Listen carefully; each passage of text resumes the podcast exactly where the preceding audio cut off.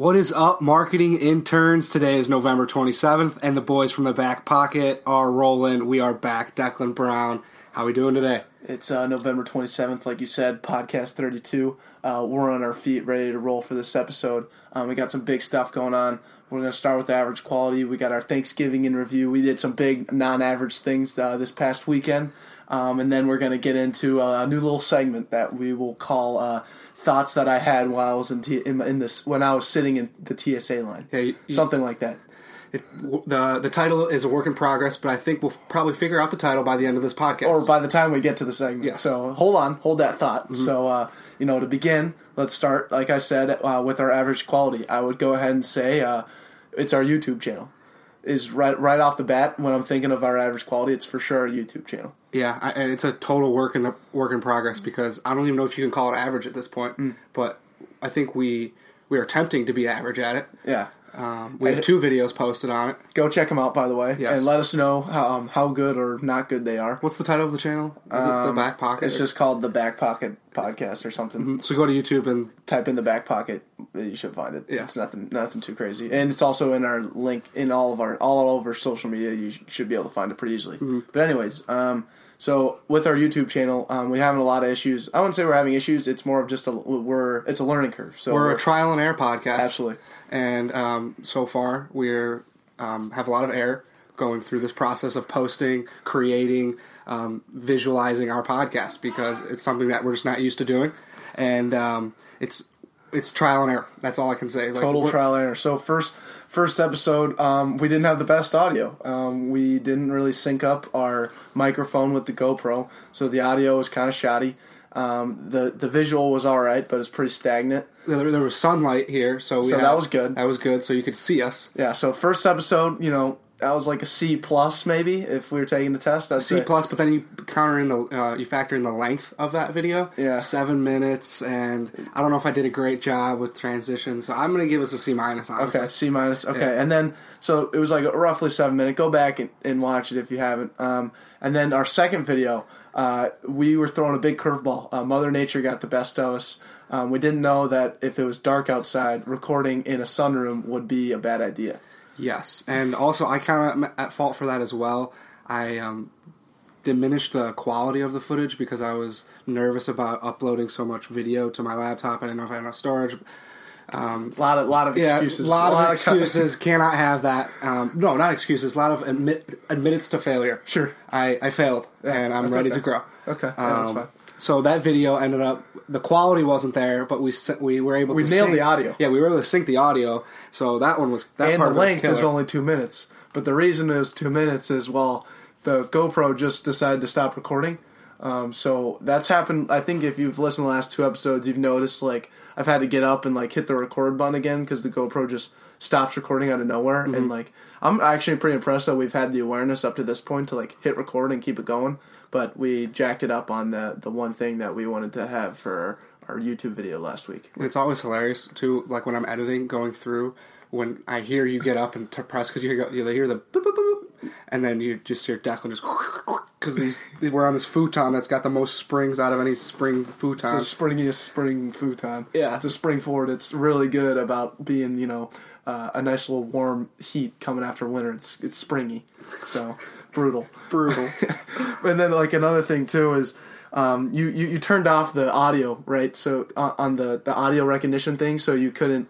It doesn't beep or make any noises. Yes. Which is exactly why we didn't know why it stopped recording. Yeah. But, I mean, it's got to keep recording, right? It's got to do its job. I don't know why it stopped. Yeah, we have yet to figure out the reasons why GoPro keeps turning off on us because we had a sweet segment. Please tune into podcast 31. Ranking our priorities. Are you kidding me? And the video portion cut out literally like 30 seconds into when Declan was talking about his priorities. And mine had to be justified, so hopefully you guys listened to it and didn't, just watch the video, which I feel like most people are actually watching the video now because they're like, oh, I don't want to listen to an hour-long thing, but I'll for sure as hell watch two guys just talk for 2 minutes, and it's probably the best part of it, so...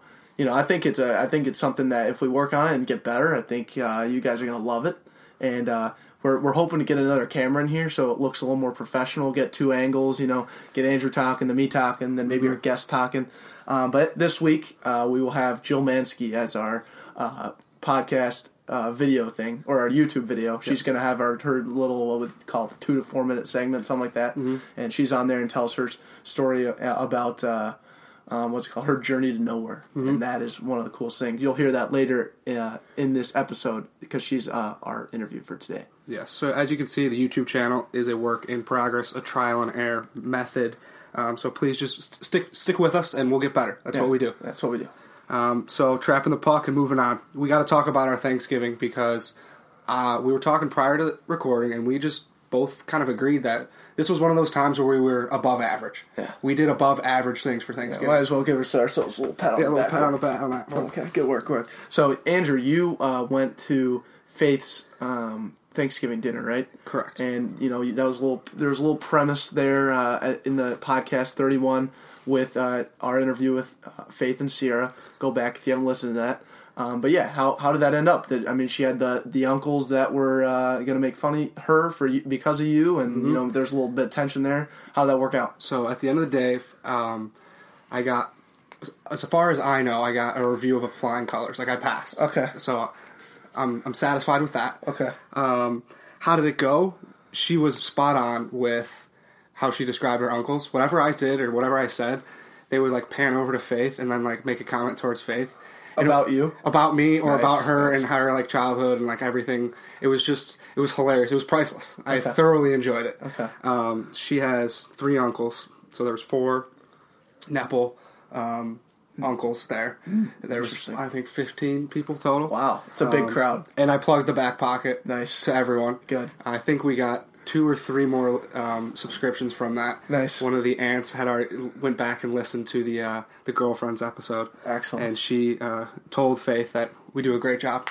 Oh, excellent. Yep, so another little pat on the back there. Mm-hmm. Nice. And that's always good when you show up and you're kind of worried about icebreaker topics to talk about, like how's the weather, you know, I'm thankful for you, the football game's on. You know, you can scrap all those when you have a podcast because hopefully, you know, people are aware that you have a podcast and that's your talking point immediately, and that'll cover you for at least 5 minutes. Easy. So, easy. I mean, another part of Thanksgiving, it's easy for football guys. Like, we walk in there and it's like the perfect environment for us because there's football on TV. It's the football time of year, and we play football. We play football. And we're doing well right now. So it was like easy conversation. If there was silence, there'd be like, how's the Tommies doing? Something like that. We're doing well. Yeah. That's great. It's a great point. And, you know, obviously tons of food to eat. I'm sure the food was great. Faith's a great cook, as we all know. But yeah, that's great. Yes.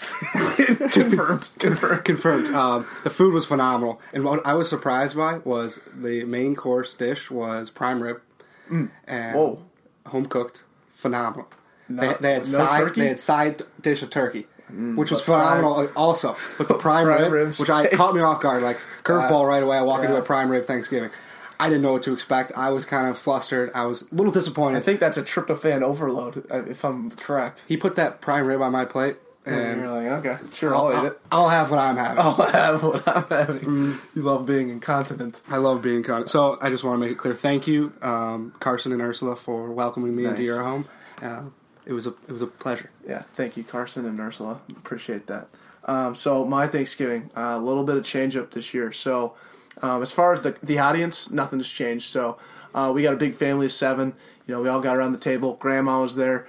That was fantastic. But the best thing was when I, before this podcast 31, again, referring back to that, if you haven't listened to it already, I mentioned how we, as a family, it's a tradition to go around and say what we're thankful for. And this year, you know, everyone's complaining about saying, like, oh, I don't want to go around and say what we're thankful for. Like, oh, come on, Mom, like, that stinks. So I threw a little curveball in there. I said, why don't we all just go around and say 2 roses and a thorn? I didn't even say, like, two roses and a thorn of the past year. I didn't even say 2 roses and a thorn of each other. I just said, let's do 2 roses and a thorn. And everyone's like, oh, everyone bought in, pretty much. I was like, okay, so this is going to be interesting. And then so I went first. I can't really remember what I said, but I said, like, I think I said one of my thorns was the fact that I had to, like, fly back this morning or on Sunday morning at 6 a.m., so that stunk. But other than that, it was, the roses were applicable. So your thorn kind of showed your family how much you appreciate them. You want to stay longer. Yeah, I was like, I want to be here longer, you know. And I love you guys. I just want to be here forever. Yeah. It's fun. I love family, food, and faith, I guess. It was fun. It was football. Duh. Okay, totally missed that one. But yeah, I mean, it was a blast. Everyone went around. I can't really remember what everyone said, but, the thorn was a big problem. And what I realized was the placement of the thorn is even more important. Because if you go two roses right away and then you finish with a thorn, you kind of look like an idiot. Or not an idiot, but more of a negative Nancy, as most people would call him.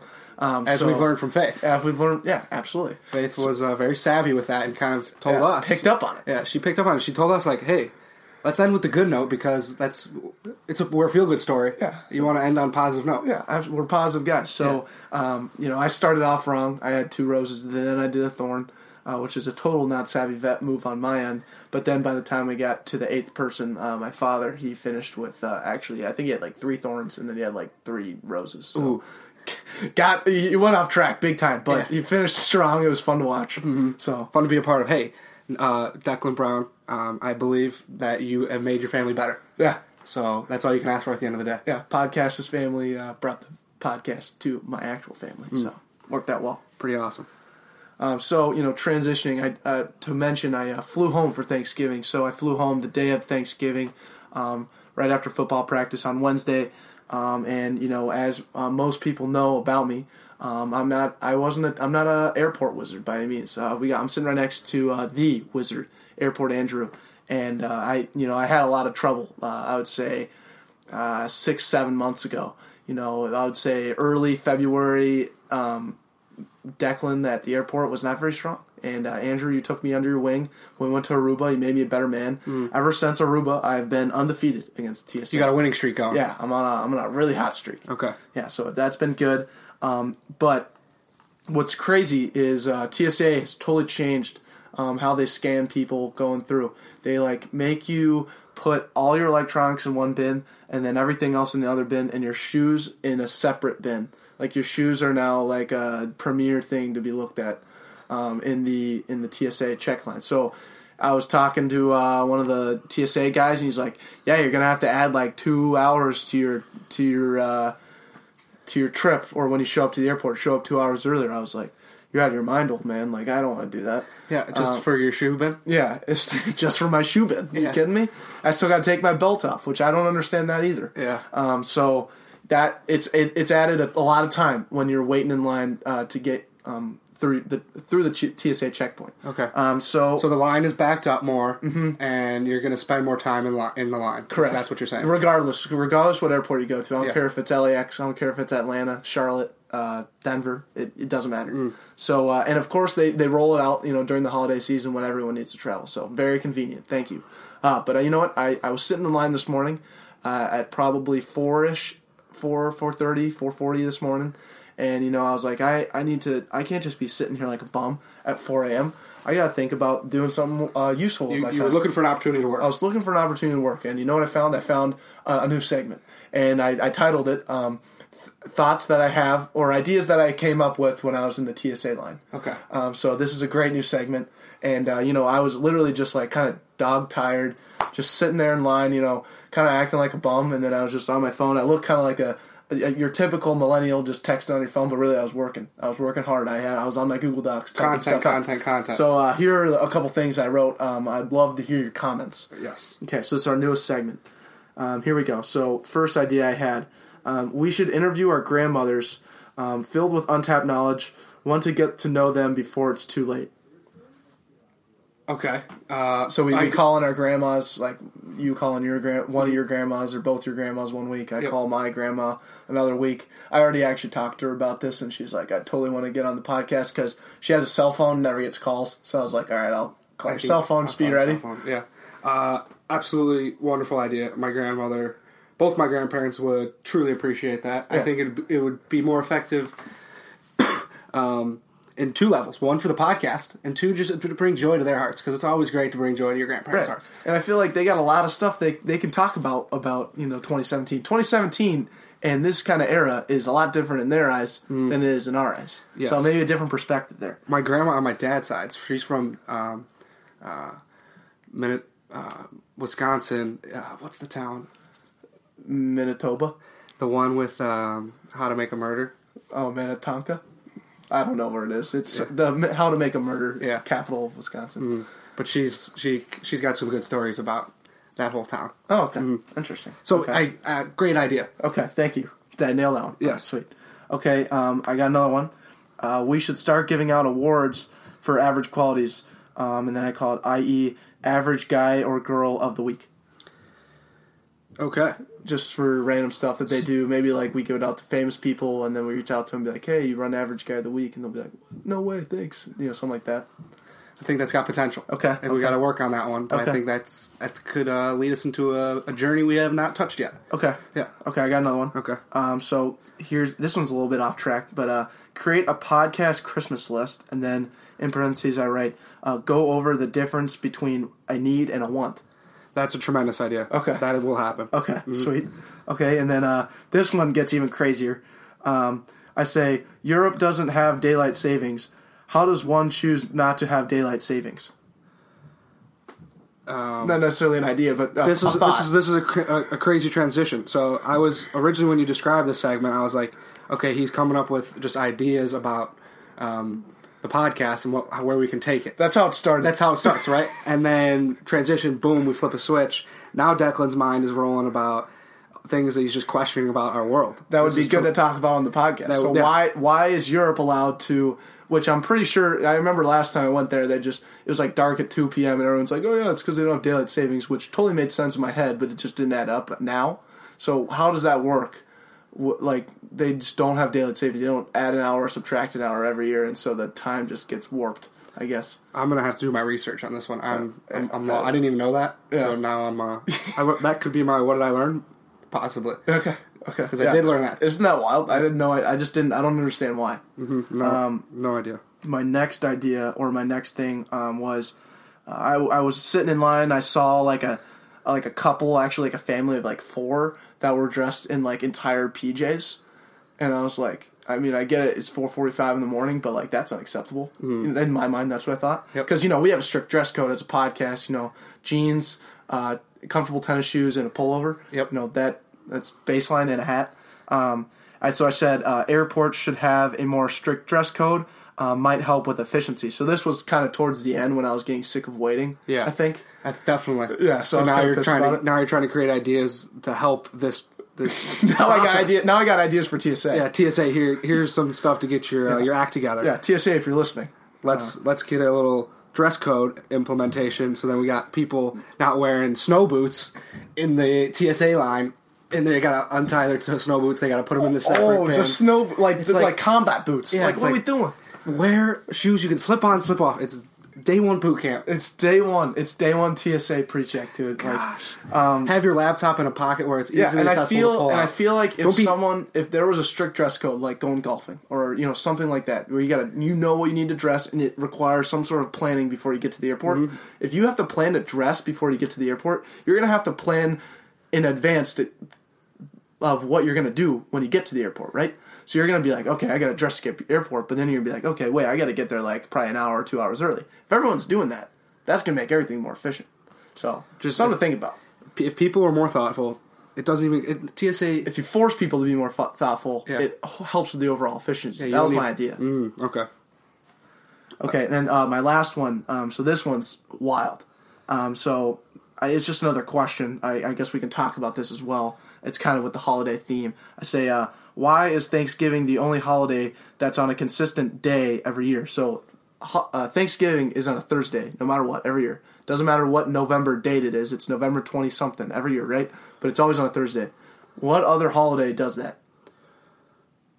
I can't think of another one. Like Labor Day and Memorial Day are always on Mondays. But those are like average holidays. Talking big holidays. Christmas. No offense, Christmas is on the 25th. Always, but why? Why can't it be on a Friday? Yeah, I think Christmas on a Friday would be freaking cool. I think the only one that's probably got to stay is probably 4th of July.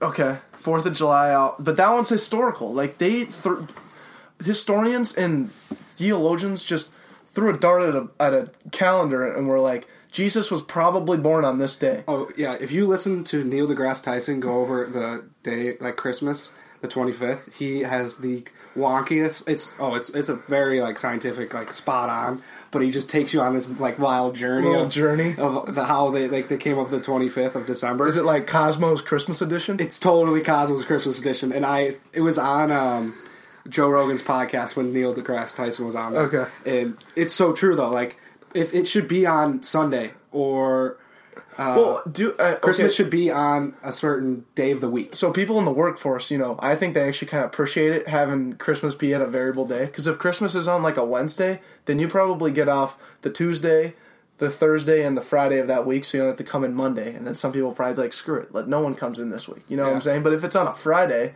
Christmas on a Friday, then you probably only get off Thursday, and then you have to work Monday, Wednesday, or Monday, Tuesday, Wednesday. Yeah. See what I'm saying? So I feel like a lot of people do like that, but it's like... So what if it's always on a Wednesday, then? If it's always on a Wednesday, then it helps the whole world. And I've also... The other thing I've heard, though, is that Jesus was born, like, somewhere in the summer. Like, he was a summer baby. Yeah. And so what's up with that? I don't understand that. I also don't understand Easter, but Easter has some sort of, like, it's the third moon after the solstice or something.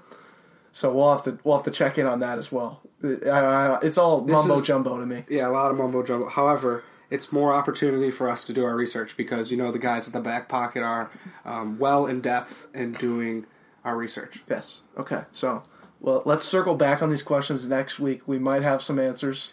We may not have some answers, depending on what we do. It might have created more questions. Yes. Ma'am, this might be a whole exploration of one segment. Yep. Anyways, great segment, I think. Well played. You know, TSA, sometimes you're awfully long. However, sometimes you provide us opportunities to work, and we are grateful. Yeah. So thanks for giving us, 15 minutes of content there. So trapping the puck. Now we're going to kick it to our interview. This was an awesome interview. We had Jill Manske on, who is an immunology teacher, professor here at the University of St. Thomas. Declan, you want to give our marketing interns, 30-second background on her? Yeah, so she was referred to us by Dr. Brendel, who was the meditation guy, and said she was totally awesome. And she was. She totally lived up to the expectation. But, yeah, she really goes into depth about how what your immune system is, how it works, what you can do to be healthier. And she's just kind of like the global health guru is what I would call her. And then we also get into... We ask her or we do our bar story segment with her, and her bar story segment was awesome, and we referred to it earlier. It's The Journey to Nowhere, and that is a must listen. So go ahead and get to that, or at least make it to that point. So hope you enjoy it. Let's kick it to it. Marketing interns, we have a fantastic guest today. She is an immunology expert. And she is the chairman of biology. HHP. Mm-hmm.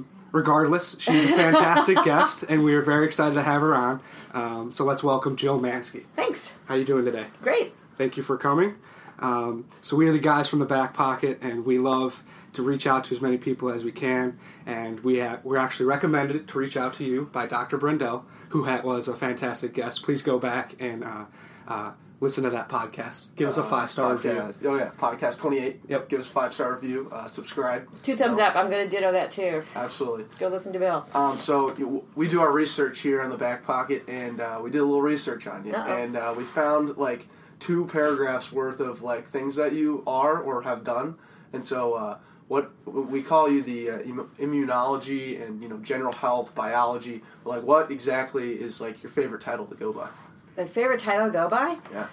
I don't really like titles. Do we have to have a title? We do not have to. Okay, good. I if I were to pick something, that I would like people to say, this is the thing she does. I want to be a teacher.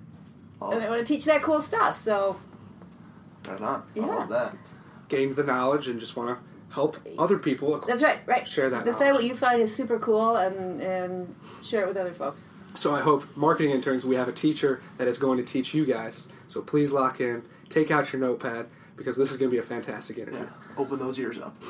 So, as we do with all our guests, we like to start off with, something that represents us as a podcast. We're average podcasters, we're average guys, makes for an average show. But, so with that being said, what is your average quality? That's a hard question because... kind of like everything. Okay. I saw that question and I'm like, oh, that's a really good question. What are you average at? Isn't everybody kind of like want to be better at some stuff and average at stuff? And so like average, well, cooking, because I don't really like to cook, but I could if I had to. What's your go-to meal? Like if you got family coming over, like Thanksgiving's coming up, what's the go-to meal for? Obviously Thanksgiving. What do you like to cook? Like to cook. See, you just nailed the whole thing there. You call Kowalski's and you say, "Bring this to me," and you put it in the oven and you make it. No, actually, Thanksgiving is. I have a really big family, and so everybody just brings. Is assigned something. Yep, it's a group effort. I'm kind of the dessert queen. Nice, I like that. Yeah, that's always a good one. When we had President Sullivan on, she, I think, had a similar average quality in regards to cooking. Mm-hmm. And she was saying how, when we asked her what's her favorite meal when a group of family members are coming over for a weekend or something, and she said, I usually cater. I order out, or we go to eat out, and I was like, "That's." Well, and perfect. I think it was, I finally let go of all of that, all the shoulds that are around. That kind of people are coming over. It's Thanksgiving because it's really about the people, having the people around, and eating good food, and so let that be that. Absolutely. So now, kind of focusing in more towards how you found the immunology and all these other science tags. Mm-hmm. What led to you finding this passion in science? A series of accidents. I think, with regard to being an immunologist, it was not anything I ever planned, anything I even wanted to do. I wanted to be a wildlife biologist and, go outside and do stuff like that. And then as I, followed my trajectory, because I always thought science was really cool. And what I always liked about it is it's really about solving problems or wondering why something works the way it works. And that was really fascinating to me. But never really wanted to be an immunologist. I just, I think like a lot of students, you're in a class and you get really jazzed by something or a certain professor. And that's what happened to me when I was in grad school. I was taking a course from a guy who was doing cancer research, and I thought, that's super cool. I want to do that. So I changed my entire trajectory, and then I decided to do a PhD because I wanted to be a college professor. And I came back to the University of Minnesota, and I didn't want to do immunology. I didn't know much about it, but I knew it was really complicated, and just... I just thought it was way too complex and complicated and scary for me to do, and kind of landed in a laboratory where they were doing cancer research, which I was interested, but it was really bone marrow transplant and leukemia, which is all immunology, and so accidentally became an immunologist. And I love it. It's fascinating. It's a fascinating field, and you never get tired of it, and you can never know everything about it, and so. It was just a series of following things that I found really interesting and people that I thought were really interesting and really smart and asking questions that intrigued me and ended up doing this work. So it was never anything that I, planned to do. Okay. That's good. So you more so just followed your passion. Exactly. One month at a time and just figured out. Yep. And you end up in a good place when you do that, right? That's awesome. So you would say you're not as much of a planner, or do you are not as stressed out about what's going on a week from today, or what's your? I try not to be. I mean, I think it's kind of a melding of two things, because obviously anybody who even goes to college has a plan, right? Mm-hmm. Because you have a goal. I'm going to get this degree, and then I'm going to get another degree or something. So there's you set these goals for yourself, but I think within there to allow yourself the flexibility to kind of bounce around or to listen to yourself and say, well, I thought I wanted to do this, but I think I want to do this. Mm-hmm. And so it's kind of both. Yeah. Okay. So as far as immunology, how does that relate to global health? And then you mentioned it being super complex. So what's that all about? Oh my gosh, it's everything. Okay, so your immune system is what allows you to get up in the morning and walk out into this world, right? That bombards you all the time with things that aren't you, things that aren't human, right? And so it has to figure out what's going to be dangerous to you, what's not so dangerous to you. I'm going to go eat a steak. Well, that's not human. That came from a cow, you know. But that's safe. I'm okay. I don't have to attack that. But, you know, if there's some bacteria in that steak, your immune system has to figure out that that's something I need to deal with. So if you don't have it, right, you have to be the boy in the bubble if you ever saw that movie, right? You can't even go out in the world. And so, you know, just that understanding, and I think it comes down even to an appreciation. I am amazed when you really stop and think about it, what our bodies do every single day that we don't even think about, to be able to walk out into the world. And the global health piece, you know, kind of came to me later when I've been a laboratory scientist forever, and those questions still intrigue me, and they're really cool, but they're really geeky, you know, kind of nerdy questions, and trying to think about the broader kind of social justice, social determinants of health kind of questions, and when I think about, I kind of have this Venn diagram in my mind of that kind of basic biology of immunity, and then infectious disease, which I'm super interested in. But those things exist within this huge, you know, bubble of where a person lives, what kind of nutrition you have, what kind of access to health you have, do you have safe water, are you stressed, are you challenged by violence in your community? And all of that impacts how this basic biology works. And those questions became really interesting to me. And so I, you know, fairly recently kind of shifted my professional trajectory to engage in those kinds of questions. And I think students are super interested in, especially your generation's super interested in, you know, social justice and seeing a world out there that you might be able to have some kind of impact in improving. And so it really feeds me in a lot of ways. Mm-hmm. That's awesome. How would you say that studying something that affects you every day or something that controls how you feel every day has affected the people around you and yourself, like how you go about your daily routine with studying something as significant as the immune system? I think, you know, sometimes you just don't think about it at all. You know, my students tease me because we all do this. Like, you will never, ever, once you've thought about the immune system, be sick in the same way again. Like, you're laying there going, all right, now this is happening. Mm-hmm. I feel this way right now because this is happening. You know, so that's just being, you know, geeky in your own head. I think it's a really good question. You know, I don't know that it impacts my day-to-day in that kind of way. I think, you know, it's part of understanding when you talked about having Dr. Pritchard here and Dr. Brendel, they talked about I'm sure sleep and meditation and all these other kinds of healthy ways to be in the world. I really like understanding the real science behind those things, and so realizing that it does matter if you get enough sleep, because here's what's happening in my body, you know, at that time, to allow me to be healthier. If I feel, you know, a cold coming on, what should I do? You know, how do I best take care of myself? So basically, my immune system can do its job, get out of its way, support it because it's, you know, part of me.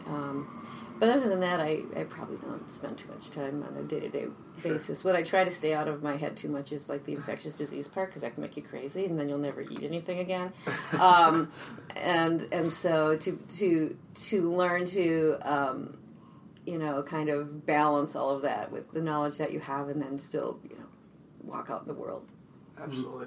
So, you know, we're average guys, and we don't know much about the immune system. But, so I asked the question, you know, what's one thing about the immune system that people don't know about? Oh, it's so amazingly cool! I saw that question, and I'm like, what is the one thing? I mean, there probably isn't just one thing. You know, you're not born with a working immune system. You know, so that when a human infant is born, we call it being immunologically naive. It doesn't work yet. So it takes time for that to develop. And that's through, like, the neurology of your brain, kind of like... Nope. Nothing to do with your brain. Okay. It has to do basically with...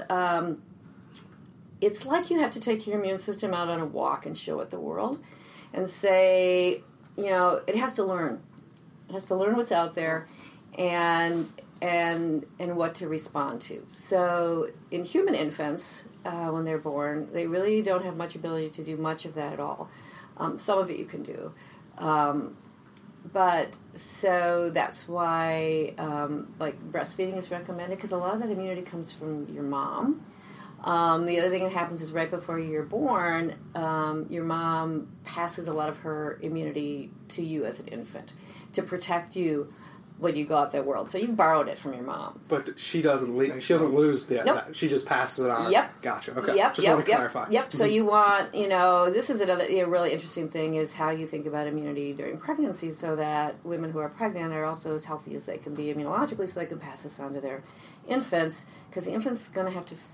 You know, their immune system has to mature and learn about that, and it's not ready to do so until it's, you know, weeks and months go by, mm-hmm. and sometimes up to a year for certain kinds of immunities to develop. So that's pretty cool. Your immune system has circadian rhythms. You guys know what circadian rhythms are? With sleep.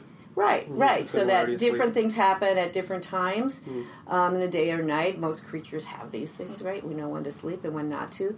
The cells in your immune system are the same way, so some of them are more active at night when you're sleeping, certain kinds of activities, others are at different times.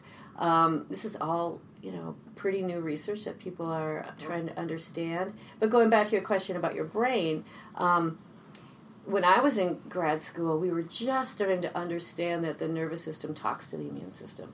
And that was heresy. People were like, what? That's nutty. No, that doesn't happen. So like chiropractic and stuff, the stuff they preach day in and day out is true? It's pretty much? Yeah, that your nervous system and your immune system talk to each other. Okay. And so, you know, for example, you know, when, let's go to stress, okay? So if stress is a neuronal, it's got a lot of, components to it, those signals are sent to different kinds of organs and tissues in your body, and they send molecules that say, hey, you know, something's going on, either, you know, turn this up or turn it down, or so it's, you know, this strange idea we would ever have that these things were unconnected is untrue.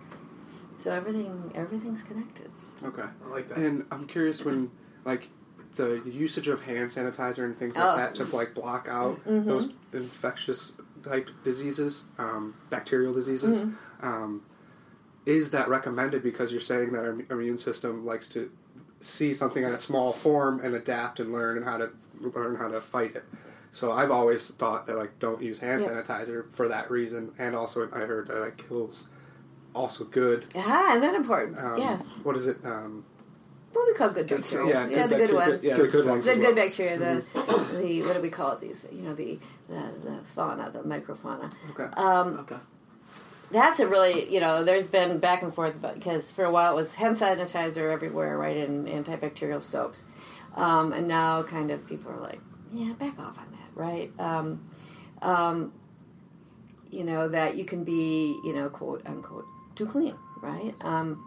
One, you don't want to kill off the good germs, right? The good bacteria. They do a lot of good stuff for us.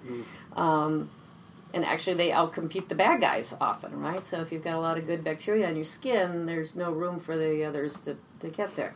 Does that mean we shouldn't be washing our hands? Absolutely not. We should be washing our hands. But, you know, our kind of, you know, obsession with over-cleanliness, particularly in some Western countries, a lot of folks think is driving some other things we don't want, like allergies, for example. We have a lot of allergies. So, you know, hand sanitizer, you know, we don't need to be bathing in it all the time. You know, if you're somewhere and you're, you know, going to eat a meal and you can't get, you know, access to wash your hands, use hand sanitizer before you eat, but every time you touch a thing, maybe not. Mm-hmm. You know? Okay. So you talked about, you know, babies not having a very mm-hmm. strong immune system to start out. How do you develop a strong immune system? Like, what's the process like with regards to that? Mm-hmm. And then, kind of going off that, like, how can us guys avoid the common cold every fall? Because we get it every fall. Okay, so how do you... Does that mean we have a weak immune system? Not necessarily.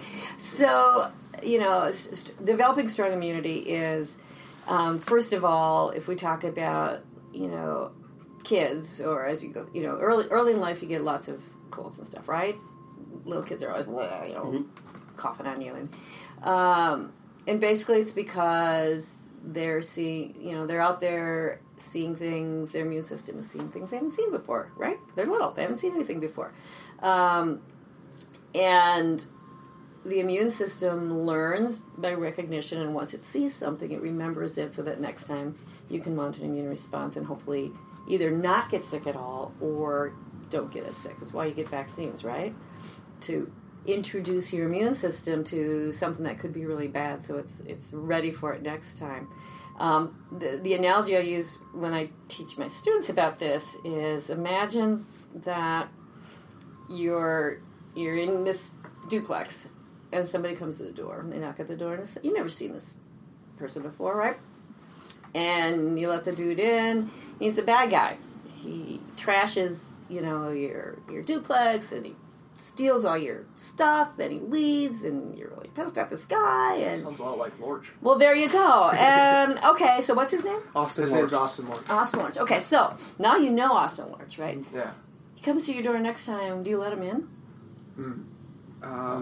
Probably not. Okay. Maybe we let him in one more time, see if he's trustworthy. Okay. Just give him one more shot. But more than likely, we don't let him in. Yeah. Okay. So that's make it known. This is your last try. Austin. All right. Yeah. So that's what your immune system does, right? So the first time it goes, I don't know what this is. I don't know what to do with it. It comes in, wreaks havoc, and now you're on alert, right? Mm-hmm. And the next time we're on Lorch alert. You're on Lorch alert. You know, and so you build a strong immune system actually by being exposed to things in the environment, and basically teaching your immune system to respond, so that you know next time you're able to do that.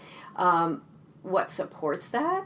The things that support any healthy lifestyle, right? Sleep, good nutrition, not being so stressed that you know all of your energy you know is going to places that aren't sustaining you. So when we talk, you know, kind of about holistic wellness, I mean, think about people who, let's take a global health kind of detour here. Okay. And it's one of the things that made me interested in frankly, global health. There's a disease, tuberculosis, that used to be really common, and a lot of people were ill with it. It's caused by a bacterium, a germ, and it's a really interesting infection because you can get exposed to tuberculosis or even get it in your lungs and be infected with it. But most people won't get what we call active tuberculosis. You won't get really sick with it or spread it to other people. Your immune system does its job and kind of walls it away, takes care of it for you.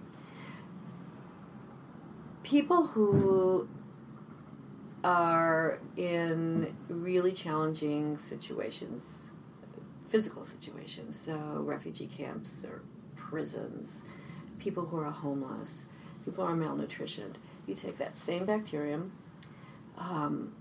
and those people have immune systems, right? They're way more likely to get quite ill with tuberculosis. What's the difference?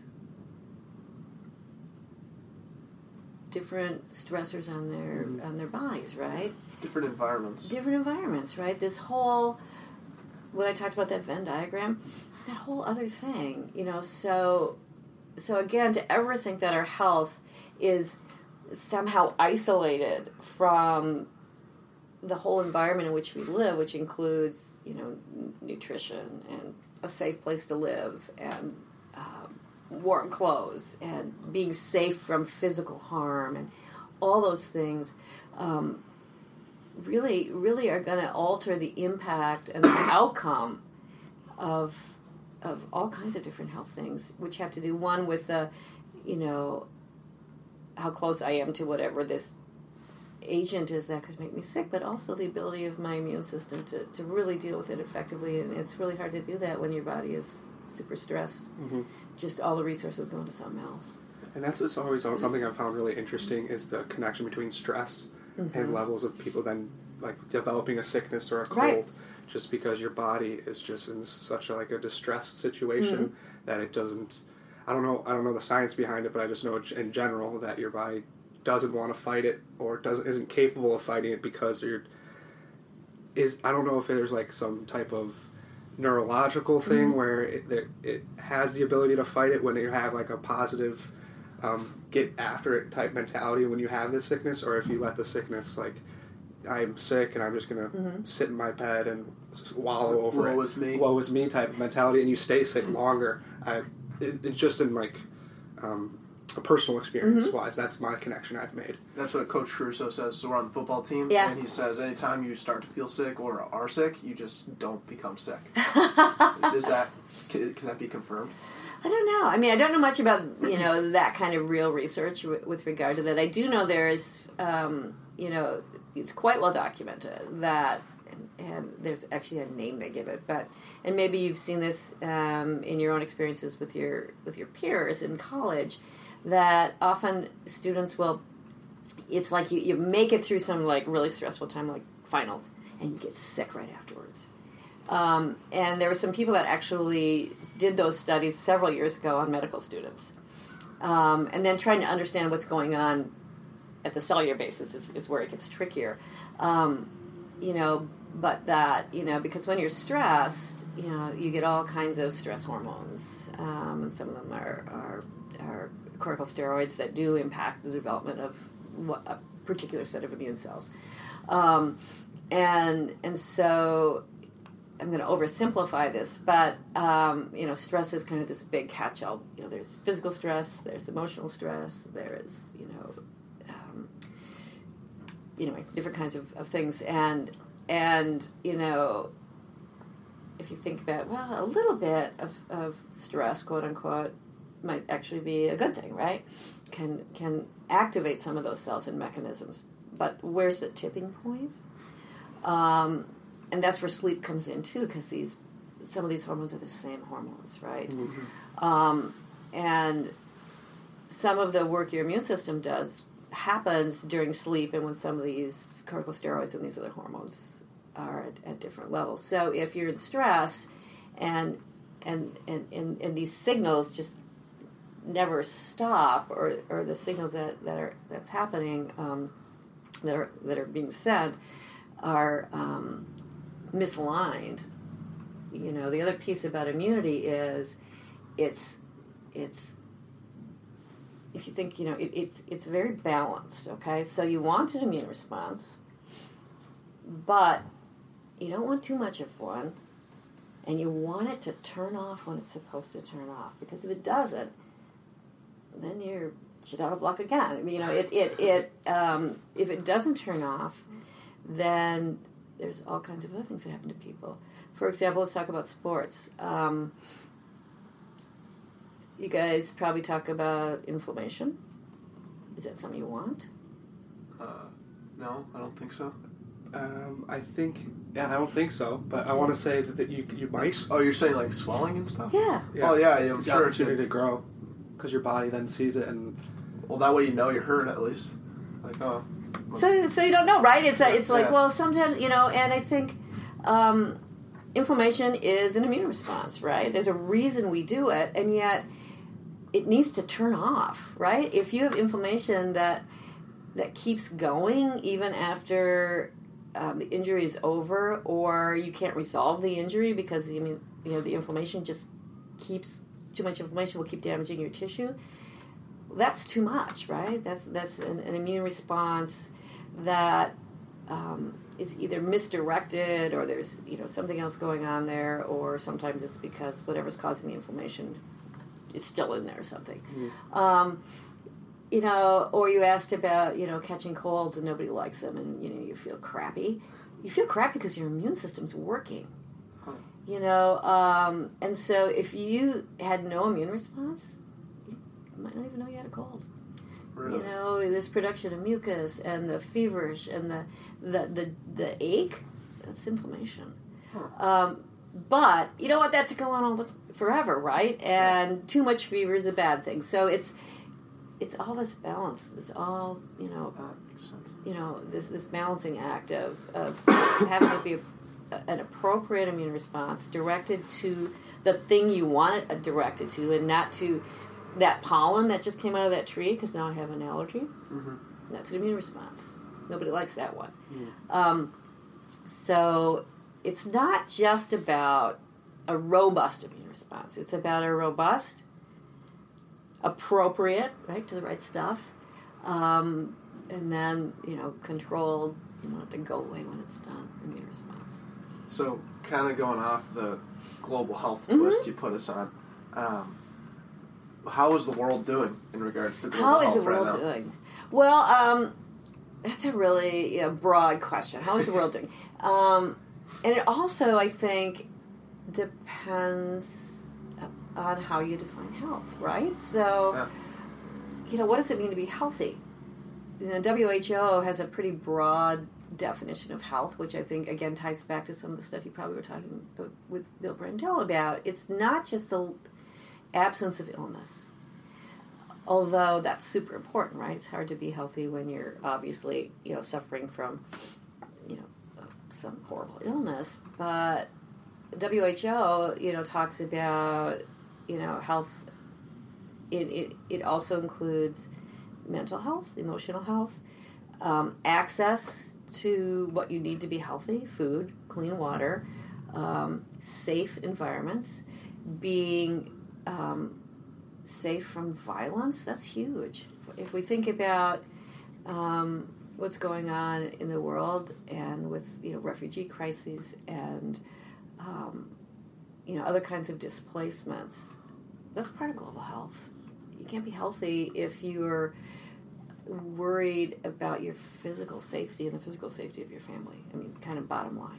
Yeah. So I think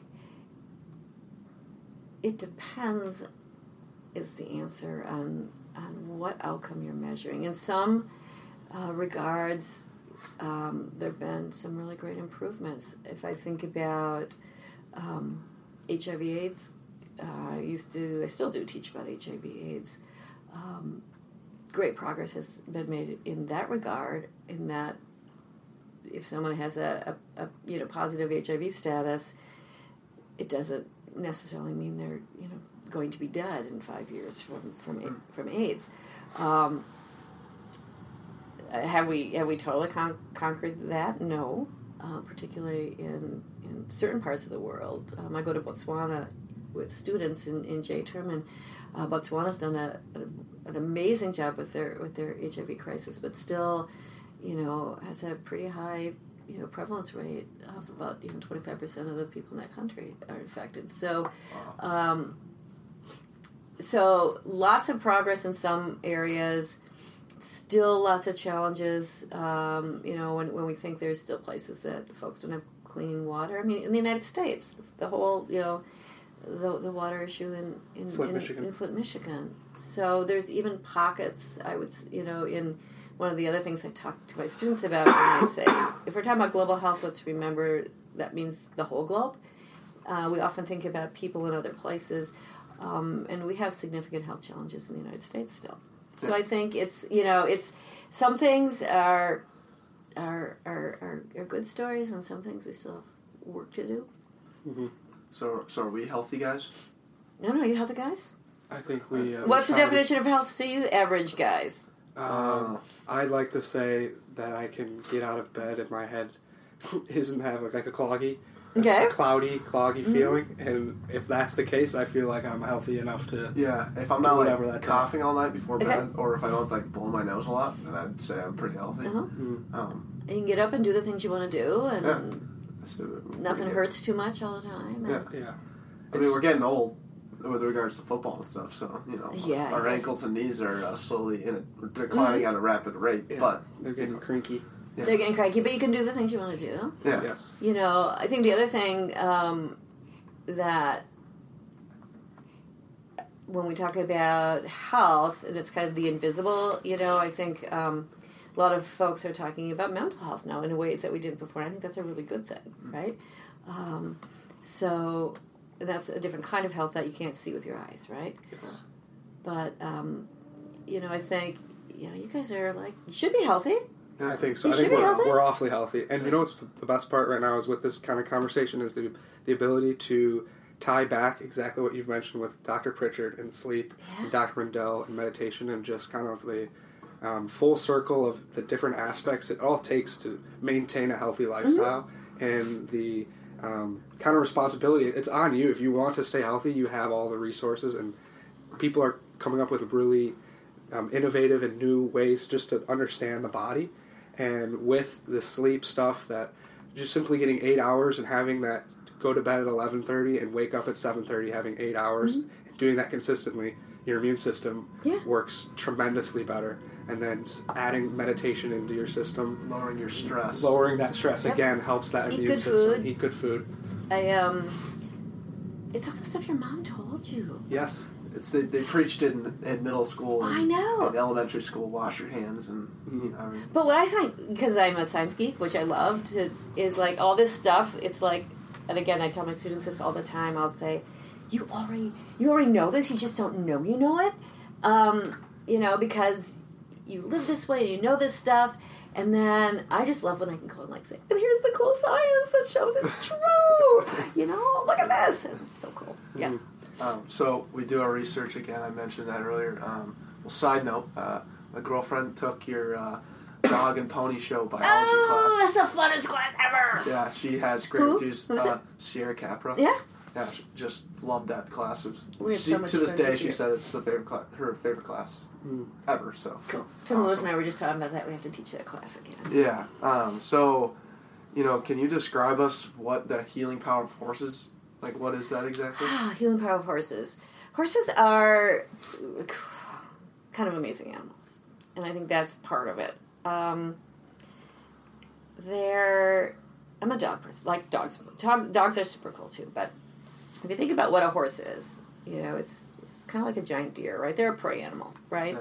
Things eat them, and so because of that, they've evolved to be super aware of what's going on around them, right? Otherwise, something's going to eat you, and so they're really in tune with the people around them, the other horses around them. They communicate really subtly with one another, you know, with ear flicks and things like that. And I think, you know, part of what makes them therapeutic, you know, is that they're really sensitive animals, and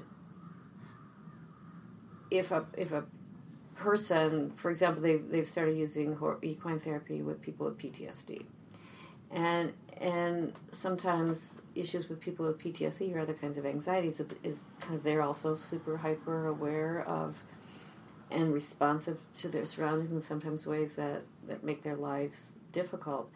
And being with this other animal that responds in the same way back and forth to folks seems to be a way for a person who's in that anxious space to engage with another being who's not a human, who's not asking, why are you acting that way? And they can kind of feed off one another. So if as we are working with people and you're saying, well, watch the horse, when the horse puts his head down, they're calm. Does that calm you? And so I think part of it is just because of the nature of horses and the way they have to engage in the world and be such sensitive animals.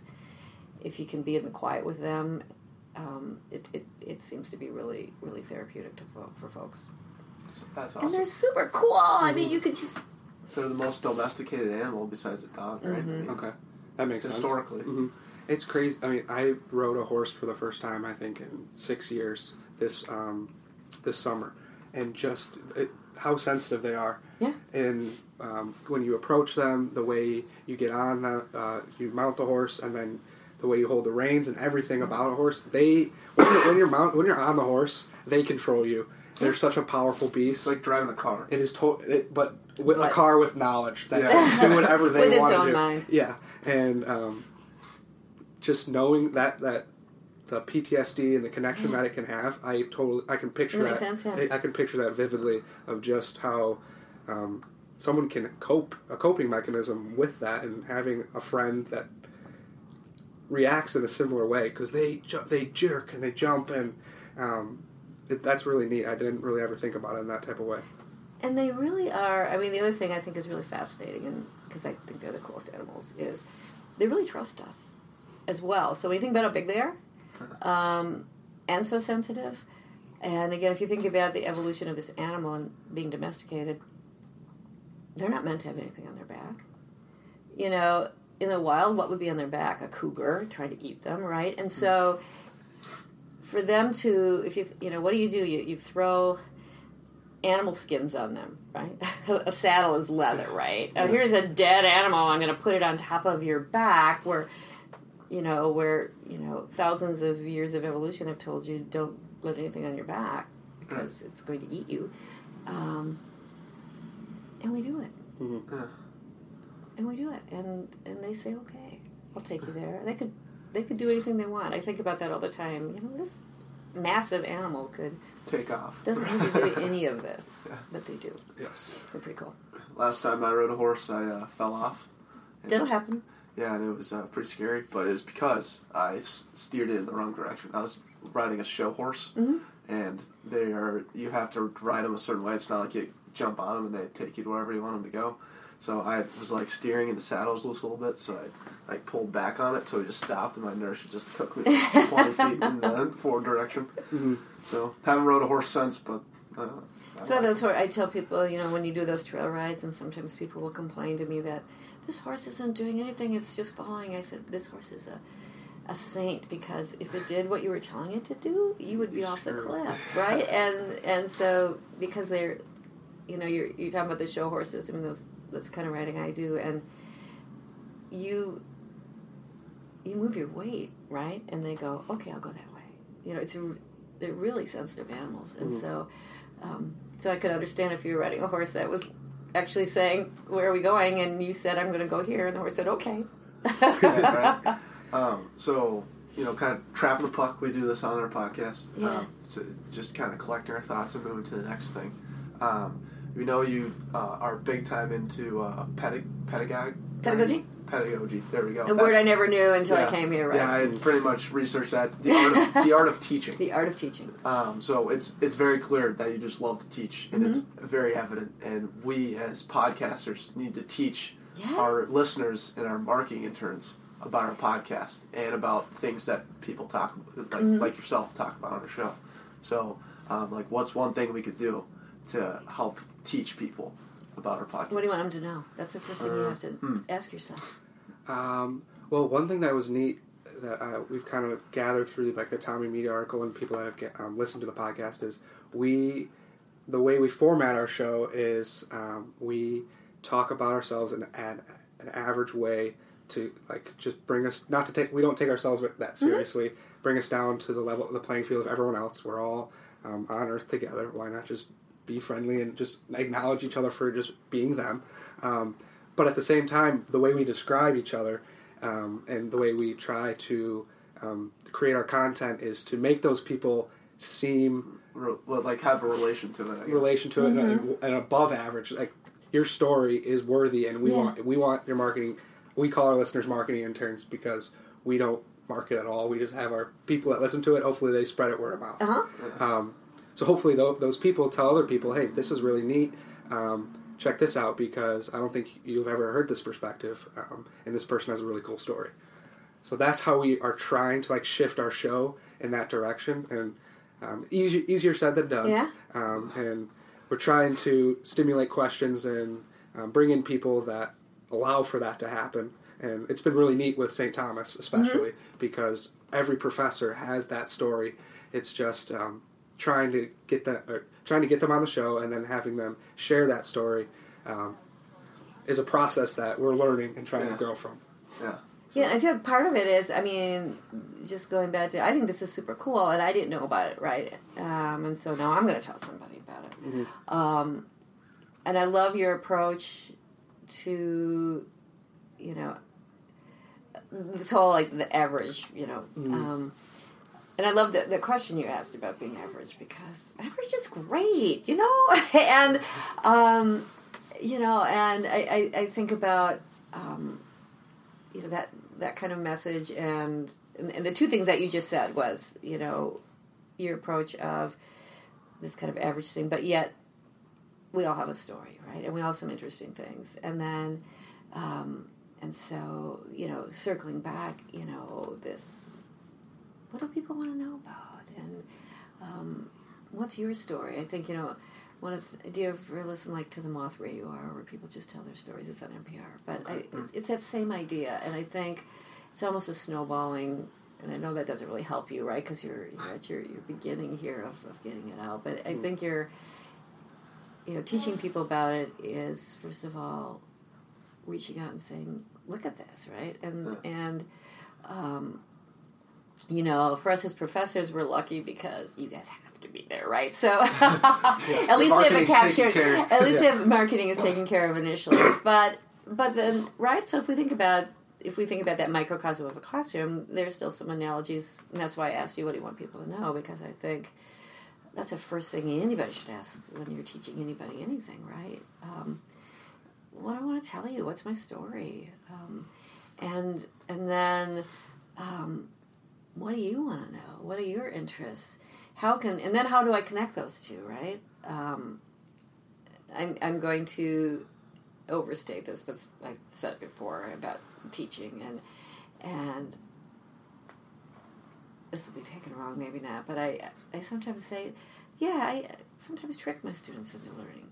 And it's not really what I mean, but I mean that my favorite part, let's go back to the Dog and Pony Show course we taught. Our goal there was to teach biology. It was always that. But I also know that not everybody is as jazzed about biology and the signaling of T cells and B cells as I am. And but the trick is to say, well, everyone knows what a horse is and everybody knows what a dog is. And or when I teach cell biology, everybody's had that experience where you get scared and your heart starts beating super fast, okay? Why does that happen? What happens? You know, how could I, you know, let's tell this story about the science I want you to understand through something that you find intuitively interesting or that you already understand. And the favorite comments I get on student reviews is when a student says, I love this class, and I hate science. And I'm like, ha ha, you were doing science the whole time. You didn't even know it. Awesome. And so, you know, if you think about the folks you want to reach, what's their story, and then how can you tie into their story and trick them into saying... Trick them into doing a podcast. This is super cool. I want to do it too. Mm-hmm. Okay, so going off your story, this is a perfect transition. We asked... this is called, our segment called The Bar Story. So, I love Bar Story. It's more a story, we explain it as pretty much if you're sitting at the bar and some random stranger comes up next to you and you're going to be there for the next hour blowing off steam on Friday. I hope it's not that Lorch guy. Creepy dude or something. Okay. I don't think Lorch goes to the bar that much, so I wouldn't worry about that. But, you know, what's the story that you have that is, you know, about you, something that tells a story that best represents you, but at the same time, you know, is interesting enough to keep the listener involved. A story. Oh, man. Those are hard. This was hard. I thought about this one. Mm-hmm. And a story about me. I was thinking, it's not a story, it's just a thing I do. So I'll tell you a thing I do every year, and you can tell me if that's a story. And some people think this is a nutty thing, and I think it's... So every year, I I get in my car, my Mini Cooper, with my little dog. And I have some rules. No GPS, no plan, no reservation, no interstates. And I get in my car, and sometimes I flip a coin and decide which way to go, north, south, east, west. And I go. For a week, 2 weeks, whenever I get tired of driving. And it's amazing because how often do we not have a plan, not have a place, not have a time, not have an expectation, and I never listen to like news or podcasts or anything. I just listen to music, and I meet amazing people. I see incredible places. There are more roads in this country that you know, and you can do this thing, and you go, I wonder what's down there, and you go, and. It doesn't take long to realize, you know, how, to let stuff fall away because when I, this is called my trip to nowhere. Somebody else calls it that, but you got named that. Mm. Think about it. You can never be late. You can never be lost. You can never be wrong because you don't have, you're not going anywhere. So that's the thing I do. So it's fun. There's lots of good stories from those trips. That's so cool. I can imagine. I mean, I was just picturing just all the endless possibilities. We have this map right here. Yeah. So this is our starting point. That's our trip to nowhere map. Sometimes we come in here and we throw a dart at it and be like, that's another good thing. And so I will buy so many dart marks. I will buy paper maps because what I learned after the first year is sometimes I want to know where I went, and then I get a highlighter, and at the end of the night I try to see where I went. Mm-hmm. That's it's really fun, and I stay in a lot of kind of just. One time I did leave a hotel because I was too scared. Okay. Mm-hmm. But you know the kind you just drive up to. Yep. Yeah. Motels. A trip to nowhere. That's so cool. Do it. That's something that's going to be happening for sure on the Back Pocket. A couple of podcasters taking a trip to nowhere. Well, and you talk about average people, right? Mm-hmm. In your podcast, and they're everywhere, and they're. Just fascinating.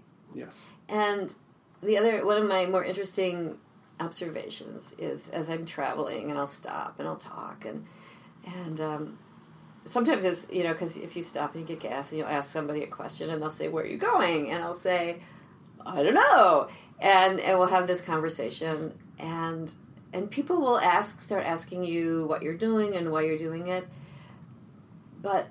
I also realize people ask me more what I'm doing and not what I do. And when you think about the bar story, what do people usually ask you the first thing you sit down? What do you do for a living? What do you do? Mm-hmm. Where do you go to school? What are you going to do? And you get defined by that.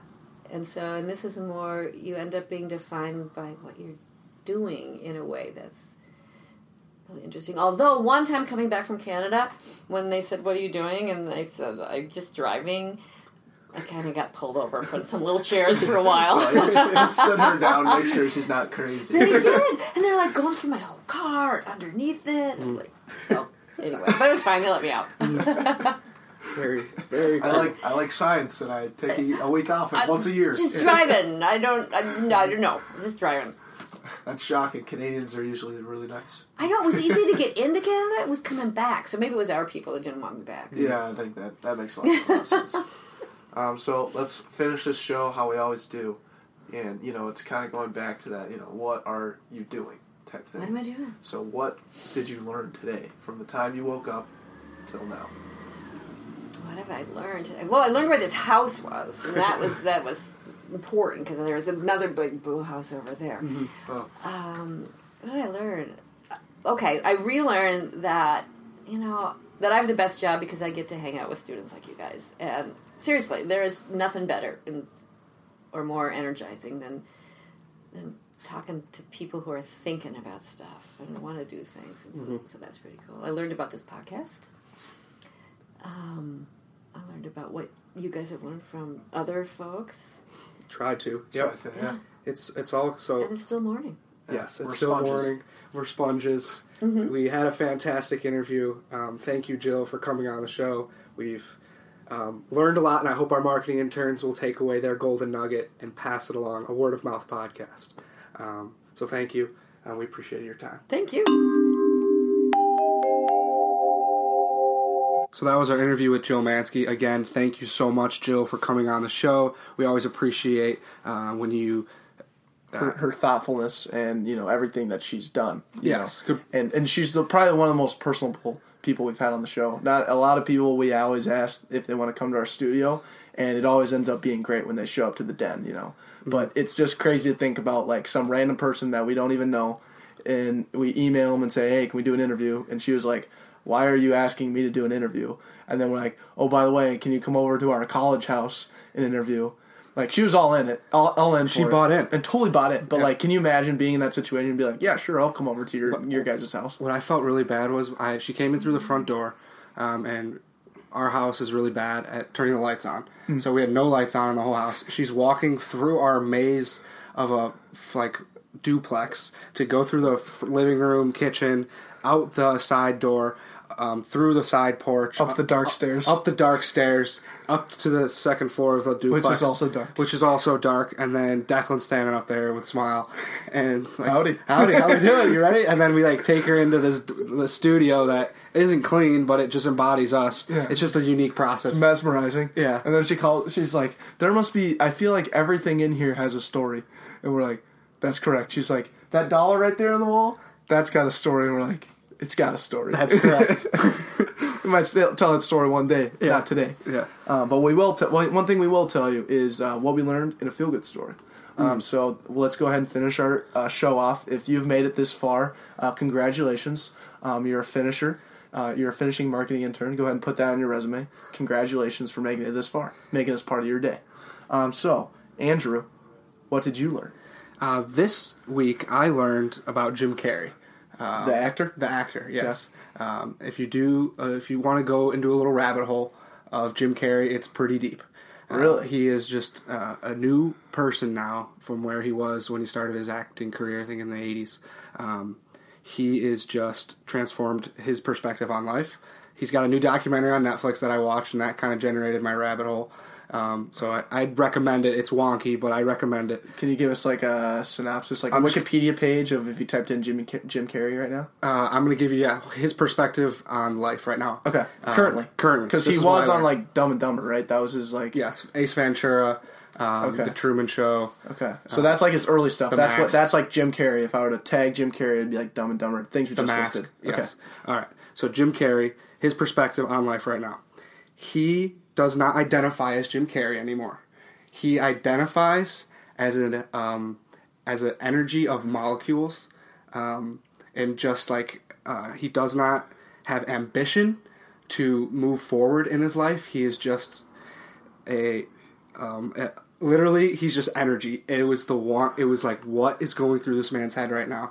Listen to an interview, and it'll clear it up so much further. I'm not going to do it justice with describing where his head is right now. So he's just he's a matter in space. Yes. That's how he is, like, viewing himself and what he wants others to view themselves as well. Oh, my God. So he's totally fallen off the cliff. One could say yes. One could say. So does he have, like, a wife and kids, or what's his... Do your research on him. I'm not going to... I don't know much, but I do know I went in a rabbit hole, and it was pretty. It was fun. What's the Netflix documentary called? It was Jim Carrey and Andy Kaufman. So it's a documentary on when he played a real person, Andy Kaufman, who was a comedic that died when he was 35, and he played that. What do you mean played? Jim Carrey plays this guy in the movie. Okay, gotcha. And Andy Kaufman is a comedic that just like totally embraced different roles of. Like, he has different personalities. He was probably bipolar. Okay. Because he was literally just different people all the time. Okay. And Jim Carrey played that person, and he became Andy Kaufman, literally. And he became almost bipolar, because when he ended... Himself through acting? Through acting. Because when he ended that movie, he couldn't remember who he was and what his drive. What? It was crazy. Watch the documentary. You'll be like, so what's it called again? Sorry. Jim Carrey and Andy Kaufman. Jim Carrey. Oh my god. Yeah. So maybe do your research. That sounds like must watch material. Yeah. I don't know how you get your paws on these movies, but I love it. Mm. Andrew, by the way, if you never need like movie suggestions, we might do a segment one of these days where we just throw out movies for people to watch because you're like 100% batting 1,000 like on movie suggestions or anything of the sort. So I can only try. Go to this guy. All right. So what did I learn? So this has to do with your hands. So this is kind of cool. It's cold outside right now. So your hands. So actually, let's rewind a little bit. Your hypothalamus, which is in the back of your head, like the little bone. Like if you put your hands behind your head and you reach and you feel a little bone right there, right underneath that is your hypothalamus. That controls the temperature in your body. So it either tells your body to generate heat because it's cold, or lose heat because it's hot. So when you're hot, like for example. Well, actually, no. That's all it is. That's what the hypothalamus does. But what people found is that you can trick your hypothalamus into heating or losing heat in your body through your hands. So what they found is if you work out and you're really hot outside, like football camp, 90 degrees, your body is heating up. And they found that if you cool your hands off, like put your hands in an ice bucket, or they created these gloves that you stick your hands in, and they basically... it puts them into like a blood pressure vacuum and then makes your hands super cold for like 10 seconds. It actually tricks your body into cooling it down rapidly, and it increases your efficiency, your body's efficiency and its athletic or performance. So a lot of football teams and a lot of sports teams have actually got their hands on this, literally, like Stanford. So they're called these like cool gloves. I don't know what they're called, but basically you got your 4 reps or whatever. You go out, go on the field, play, run around. Then you go off and you put your hands in these things for like 30 seconds. It cools you down. It lowers your body temperature by X amount, and then you go back out there and your performance is just as good as it was before. So it maximizes your endurance just by cooling your hands down. So that would be if your body's too hot. So now if your body's too cold, you think the opposite. So you want to warm your hands up to warm your whole body up. Put them in the oven. Which is, you put them in the... Sure, put them in the oven. But, like, think about if you're, like... For us, it's super applicable because we practice in Minnesota and we're free... Like, we go out in the freezing negative 10-degree weather, like, routinely. Mm-hmm. So it's actually huge to make sure your hands are warm at all times. And so, I mean, we're running around, we're heating our bodies up consistently, but if you're just standing on the sidelines or something like that, you got to find a way to keep your hands warm, because if your hands are cold, your body temperature is going to drop significantly, and then that can cause problems. And so if your hands are cold and your body temperature diminishes, then your athletic performance would diminish, because you're saying it's not the efficiency level is not where it needs to be. Right. Yeah. It's your body's not making the most of what it can be because its temperature is off pretty much. So if you're able to basically neutralize that your body temperature and get it to where you want it to be because you know what situation you're in, then you're able to make the most of it. That's tremendous. Yeah, it's pretty cool. All right, marketing interns, you just got 2 awesome What Did You Learn? So embrace these 2 and take part in them. And go tell your friends. Yeah. And then go ahead and say you learned it on the Back Pocket podcast. Mm, a word-of-mouth podcast right here. That's what we do. Absolutely. So let's go ahead and finish how we always do. Finish on a positive note. Our feel-good story of the week. So our feel-good story this week is my sister, actually. Rory Brown, who we had on the show, podcast like 20-something. Matt and Sierra, the Younger Siblings podcast. Yeah, the Younger Siblings podcast. Go back and listen to that one. Also, very electric. But she is at USD currently right now. She's a sophomore, University of San Diego. She's playing soccer there, and then basically had an injury, wasn't able to play soccer, or actually decided to stop playing soccer because of the injury. But then she reached out to Cornell, Andrew's dad's alma mater. Used to go to Cornell, and she reached out to Cornell. Cornell loved her, and now, long story short, she's going to Cornell now. So she's really forced our hands as podcasters. We got to go visit her now. That's an absolute must. We're you've seen us wear the Cornell long sleeves. Yeah, I mean that's an early connection that we made before I really knew Declan. He had a Cornell long sleeve on, wore it to around school or at practice one day, and I was like, "Can I have that shirt? I just want it." And he's like, "Well, do you have one you would trade me?" And I didn't have a trade shirt. I think you offered me like a Pirates long sleeve or something. I was like, dude, I don't want a Pirates baseball shirt. So, but anyways, the story about that shirt's actually pretty funny. My dad and I were working out at a 24-hour fitness, which is, I'm pretty sure everyone knows what that is. We were in the locker room and there was a little lost and found. I was like, that's where I found that Cornell long sleeve shirt. I was like, no way, that's a dope shirt. And every time I wear it, like, something crazy happens. So, like, one time I wore it out to the bars, and some guy came up to me and was like, yo, did you go to Cornell? And I was, like, messing around with him. I was like, yeah, I went to, or, like, I was like, yeah, my dad went to Cornell. I played you, pretty much. Yeah. And he's like, no way, I played football there. And I literally talked to this guy, a football player from Cornell, for, like, 30 minutes, acting as a guy whose dad went to Cornell. And then, so that was wild. And then the day I wore my Cornell shirt last week was the day Rory texted me and called me and said, hey, I'm transferring to Cornell. I was like, I had no idea. I'm just wearing the Cornell shirt. So kind of cool. Little interesting story there. But, hey, keep grinding and things will pay off. And pretty much at the end of the day, you got to love the process. And the process will love you. So take that with you for this week. We'll see you next week. Take care. Take care.